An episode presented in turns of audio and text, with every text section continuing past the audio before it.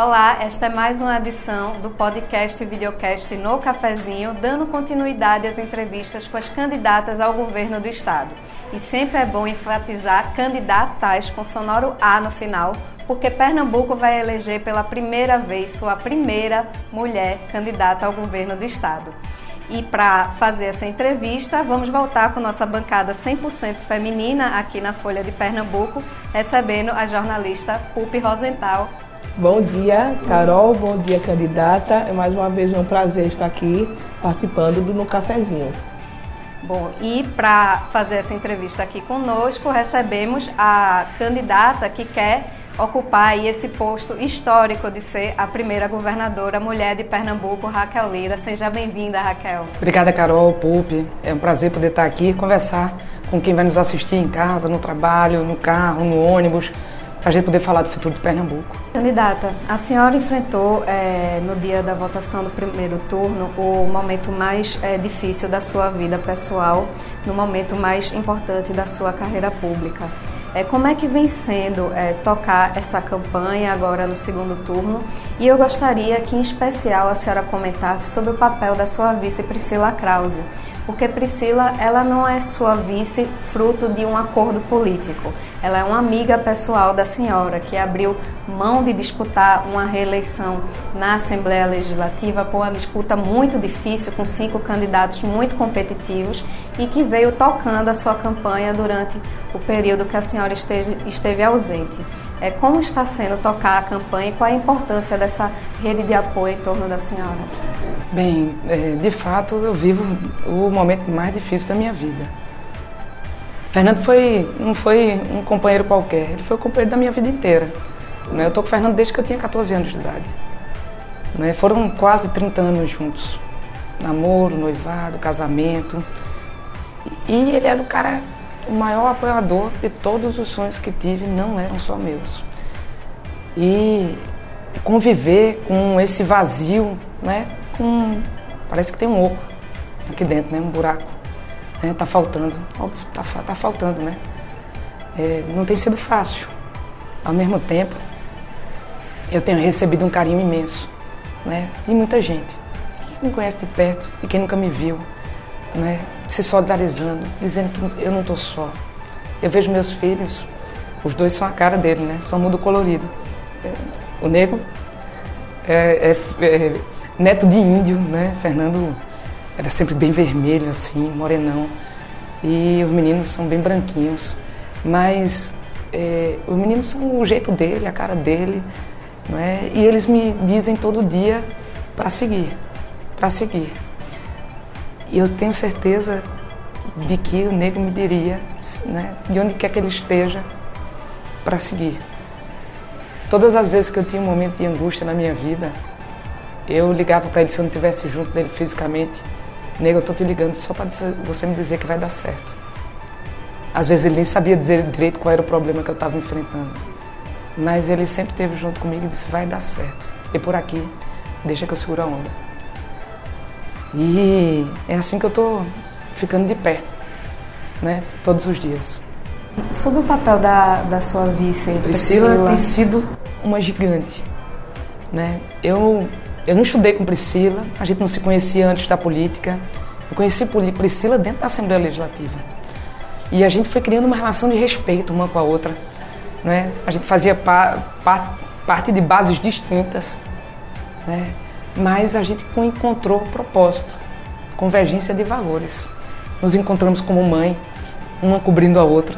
Às vezes ela tinha uma coisa da criança, dos filhos dela, então dizia, Priscila, corre que vai lá que na hora da votação eu te ligo para você voltar. E depois eu chamei Priscila para ser minha candidata a deputada lá em Caruaru. Eu como prefeita, ela candidata à reeleição. E quando a gente foi construindo esse projeto, eu sempre disse que não era um projeto de uma pessoa só, que eu não estava aqui, uma vez acordei com vontade de ser candidata a governador e fui. A gente foi conversando com as pessoas, encontrando as angústias do nosso estado e vendo que podíamos ser instrumento de mudança de Pernambuco. E Priscila, com a fortaleza que ela tem, gigante que ela é, foi tocando, né? Na minha ausência, entreguei para ela, disse, Priscila, eu não preciso dizer que você está pronta, você está empoderada, segue.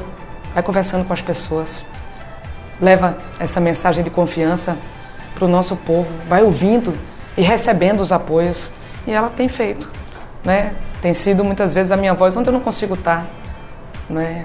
E a gente tem pedido para que os que chegam possam nos fortalecer nessa grande corrente, né? Que é a busca pela mudança de Pernambuco. Ela vai ser, tem sido não só peça fundamental na campanha, mas como se tiver a honra de ser governadora, ela vice, de podermos trabalhar juntas, né? Não estamos aqui de maneira querendo negociar cargo, né? Nunca foi pela próxima eleição, é pelo compromisso com as próximas gerações, né? Então, estamos juntas, mais uma vez. Candidata, a senhora está com a possibilidade, daqui a alguns dias, de vir ocupar a cadeira que já foi ocupada pelo seu pai, o ex-governador João Lira, mesmo que por poucos meses, mas ao longo de 2 mandatos do governador Eduardo Campos, ele ocupou várias vezes. Qual o sentimento pessoal o seu de poder estar lá no palácio, ocupar este mesmo lugar que foi do seu pai? A cadeira de governador, ela não tem dono, né? Ela é sempre ocupada pelo povo de Pernambuco, né? Com muita honra, meu pai teve a oportunidade de concluir o mandato de Eduardo. Ele sempre disse que era o mandato dele de Eduardo, era o mandato de Eduardo que ele estava concluindo. A gente foi construindo a nossa própria caminhada, né? Tive a oportunidade de ser servidora pública por muitos anos e ainda sou. Eu sou procuradora do Estado concursada, fui advogada do Banco do Nordeste por concurso, delegada da Polícia Federal, trabalhei na Superintendência do Rio, na Rio de Janeiro, na Superintendência de Pernambuco, sou procuradora do Estado desde 2005, tomei posse quando o Jarbas era governador ainda, tive a oportunidade de ser chefe da assessoria jurídica do governo Eduardo Campos, fui eleita deputada estadual, convidada para ser secretária de Criança e Juventude, fui por 4 anos presidente da Comissão de Justiça da Assembleia Legislativa, reeleita deputada estadual e depois a primeira prefeita mulher eleita de Caruaru, reeleita com quase 70% dos votos. E olha, a gente conseguiu conquistar a confiança do povo da minha cidade, porque a gente olhou para os invisíveis. Chegamos onde poucos governantes chegaram, fizemos uma transformação na cidade, reduzimos a violência, geramos oportunidade de trabalho, construímos o maior programa de educação infantil, construímos uma nova maternidade e mudamos a realidade do meu município. E eu sei que é possível fazer isso para o Pernambuco também.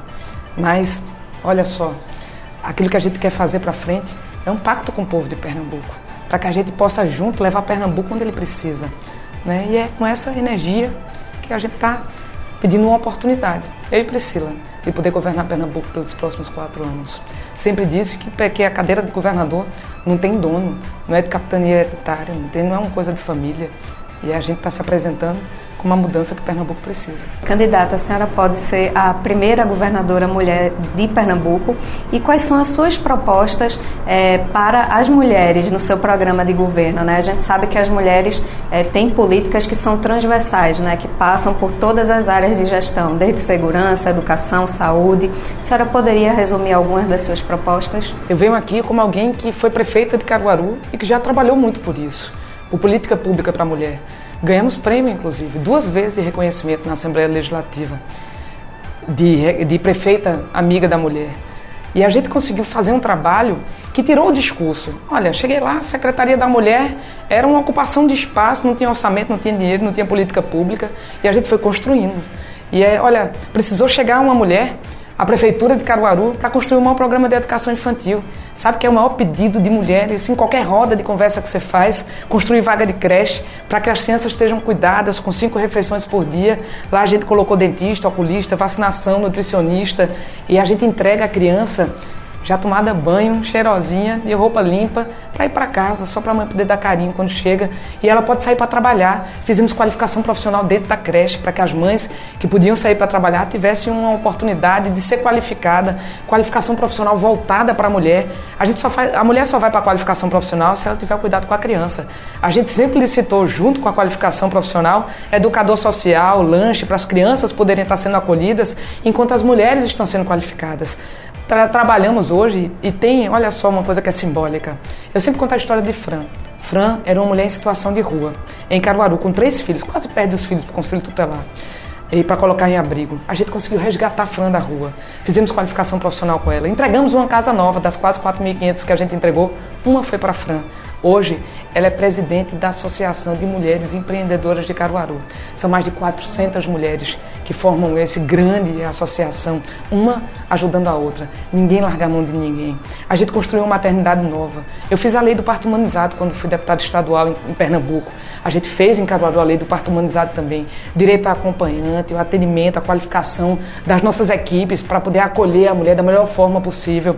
Trabalhamos no combate à redução da violência em Caruaru contra a mulher, com equipe multiprofissional integrado, centro de referência Maria Bonita, com assistente social, psicólogo, psicopedagogo, a gente poder tirar a mulher do ciclo de violência, cuidar dos filhos dela, trabalhar a qualificação profissional, entregamos muitas vezes casa, aluguel social, para que elas pudessem sair desse ciclo de violência. Aprovamos lei que garantia vaga prioritária para os filhos de mulheres vítimas de violência quando ela precisa se mudar de bairro, né? Quando a gente acolhe ela e ela precisa mudar rapidamente para outro lugar e a criança voltar para a escola. Então é sair do discurso e ir para a prática. Tem muita gente que fala de mudança, mas nunca fez mudança. Não representa aquilo que a nossa gente quer. A gente entregou absorvente nas escolas a partir do ano de 2021 já, não precisou nem aprovação de lei, né? Embora a gente fez a aprovação da lei, mas a gente garantiu que os absorventes pudessem ser entregues para as mais de 13 mil meninas que fazem parte da educação pública de Caruaru. A gente vai fazer isso em Pernambuco também. Vai sair do discurso e ir para a prática. E garantir que as mulheres, que são 54% da nossa sociedade e que são elas que passam fome com seus filhos, garantir o programa Mães de Pernambuco, bolsa de R$300 para mãe de criança de 0 a 6 anos. A gente vai garantir qualificação profissional específica para elas, construção das vagas de creche, as 5 grandes novas maternidades, concluir o Hospital da Mulher com quem já teve a oportunidade de mostrar realização. Eu sei quantas viagens eu fiz a Brasília para poder entregar a maternidade nova, deu um trabalho danado, fazer o projeto, tirar do papel, trabalhar incansavelmente para todo dia andar um passo para frente na obra e hoje ela poder ser realidade na vida da nossa gente. Candidata, houve uma crítica muito grande no primeiro turno por parte da própria população de que não há uma renovação na política pernambucana, porque, na verdade, os candidatos mais bem colocados ao longo do primeiro turno eram todos filhos, parentes de pessoas que já vêm da política. Como é que a senhora vê essa situação da necessidade de renovação que o Estado, que a população pede? Olha, me permitam voltar sempre ao meu chão, porque fui prefeita de Caruaru agora por 2 anos. E fui reeleita prefeita. A grande discussão que se tinha em 2016 é igual a essa que se tem agora. Quem é que pode representar a mudança que a minha cidade precisava? Quem verdadeiramente representa a mudança de que Pernambuco precisa? Mudar e estar aliada ao governo Paulo Câmara, né? A candidata adversária recebeu o apoio de Paulo Câmara. Como se falar de mudança que a gente precisa na geração de oportunidades? Somos o Estado com o maior número, segundo o maior número de desempregados do Brasil. A gente não chegou aos morros, não chegou nas palafitas, o governo de Pernambuco não chegou. Somos o 5º Estado mais violento do Brasil. Olha, estamos entre os 5 Estados mais violentos. A gente conseguiu fazer mudança em Caruaru. A gente saiu da 3ª cidade mais violenta do Brasil para hoje ser referência em política pública de segurança com Juntos pela Segurança. Reduzimos em 50% o homicídio, em 70% os crimes contra o patrimônio. Falar de mudança, todo mundo fala. O difícil é ser e fazer a mudança verdadeiramente. Olha, eu tenho Priscila Krause como vice, uma deputada aguerrida, sempre na busca, sem medo, da eficientização do gasto público, de cada real suado do povo de Pernambuco seja gasto do jeito certo. Nós estaremos juntas, se a oportunidade tiver e o povo permitir e Deus abençoar, fazendo a mudança que Pernambuco precisa também. Candidata, a senhora tem em comum com a sua adversária na experiência do Executivo, ambas foram gestoras da Secretaria de Juventude. Ela na Secretaria de Geraldo Júlio, na Prefeitura do Recife, e a senhora durante o governo Paulo Câmara aqui no Estado. São pastas específicas, né, até por conta das duas instâncias dos entes federativos, mas o que é que a senhora levaria da sua experiência como gestora da juventude do Estado para o governo de Pernambuco? Carol, quando Eduardo ganhou o segundo mandato, né, eleito com 83% dos votos, ele me convidou para construir uma secretaria que não existia. Ele só tinha uma certeza, que Pernambuco precisava olhar para suas crianças e para os seus jovens. E eu fui estudar, aprender, trabalhar. Eu virei presidente do Fórum Nacional de Gestores de Juventude. Pernambuco foi referência na Secretaria de Criança e Juventude. Olhei para as creches e entendi por que Pernambuco tinha tão pouca vaga de creche, por que o estado do Ceará avançou tanto. Chegamos das 900 creches de Pernambuco, à época, a mais de 350 delas. Não com discurso, mas com trabalho. A gente entregava kit, fazia kit de biblioteca, reforma de mobiliário, reforma das unidades, fazia qualificação profissional das pessoas que estavam lá, porque creche não é depósito de criança, é o lugar onde ela precisa aprender, a ser cuidada. A gente trabalhou com a nossa juventude, fizemos política pública para os nossos jovens, compreendendo que são eles, que não são futuro não, são um presente do nosso estado. Levei toda essa experiência para ser prefeita de Caruaru, a prefeita que bateu recorde de geração de emprego de carteira assinada depois da pandemia, que trabalhou pela cultura com os jovens, por espaços de lazer, sabendo que a juventude precisa ocupar a cidade e a gente tira a bandidagem da cidade. Foi assim que a gente fez no Monte Bom Jesus, na Via Parque, um parque linear de 8 quilômetros, local que era de violência, virou lugar de ocupação social. Mudança e cuidado não se faz com discurso, se faz com realização, com transformação. E se tendo a oportunidade de ser governadora de Pernambuco, toda essa experiência que a gente teve ao longo da minha vida pública, como secretária de Criança e Juventude, inclusive, vou trazer para o governo de Pernambuco também. Candidata, agora no segundo turno a senhora vem recebendo muitos apoios que não estavam com a senhora no primeiro turno. Apoios não só de partidos, mas também de lideranças políticas do Estado. O que é que tem sido incorporado ao seu plano de governo desses novos apoios que a senhora vem recebendo? Nós fizemos, Pupi, um plano de governo feito de maneira colaborativa. Andamos o estado inteiro, conversamos com muita gente, especialmente com a gente do povo. Aquelas pessoas que são invisíveis, que moram nos lugares onde o poder público chega muito pouco. A gente conversou com os segmentos da nossa economia, como gerar emprego e renda para a nossa gente, como fazer o Estado ser o Estado que mais cobra imposto e começar a ser reconhecido pelo Estado que mais gera oportunidade. Colocamos geração de emprego, de oportunidade, superação de pobreza, combate à desigualdade como prioridade do nosso plano de governo. O nosso plano de governo, ele tem quase 70 páginas. Ele fala sobre todos os temas de Pernambuco. A gente não fez o plano de governo para cumprir tabela, para poder apresentar para o TRE, não.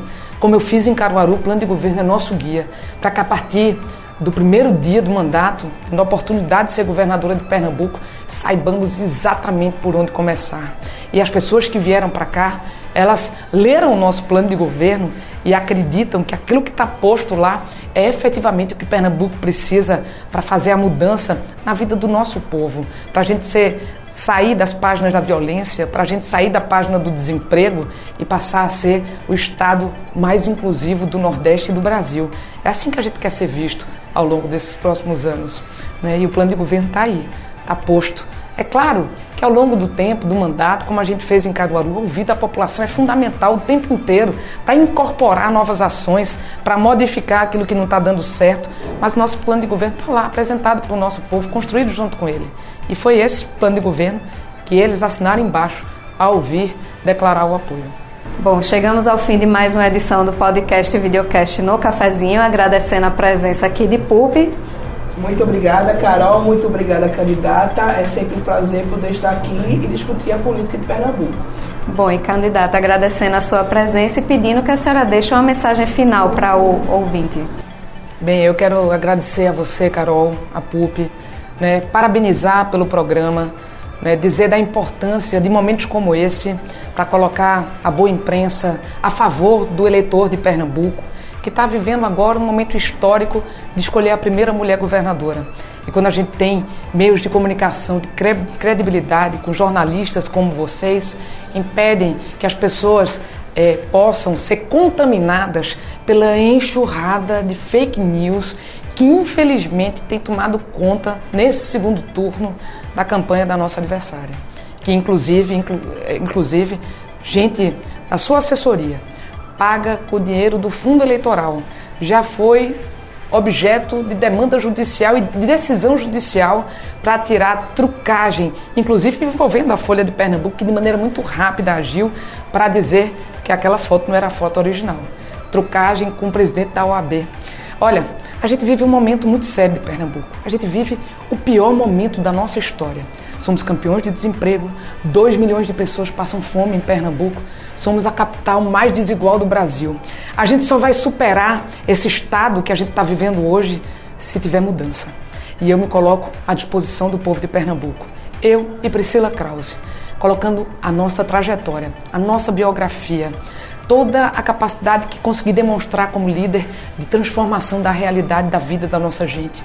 Falar de mudança é muito fácil, difícil é fazer diferença. Eu quero poder chegar na vida do povo do nosso estado e fazer Pernambuco ser um estado que nos encha de orgulho, como sempre encheu, né? Vamos fazer de Pernambuco o estado da esperança, da oportunidade, da geração de emprego, da diminuição da violência, e para isso eu conto com você. Peço o seu voto. Vamos estar nas ruas, conversando com as pessoas, levando essa mensagem de confiança. Peço o seu voto. Eu sou Raquel Lira, 45.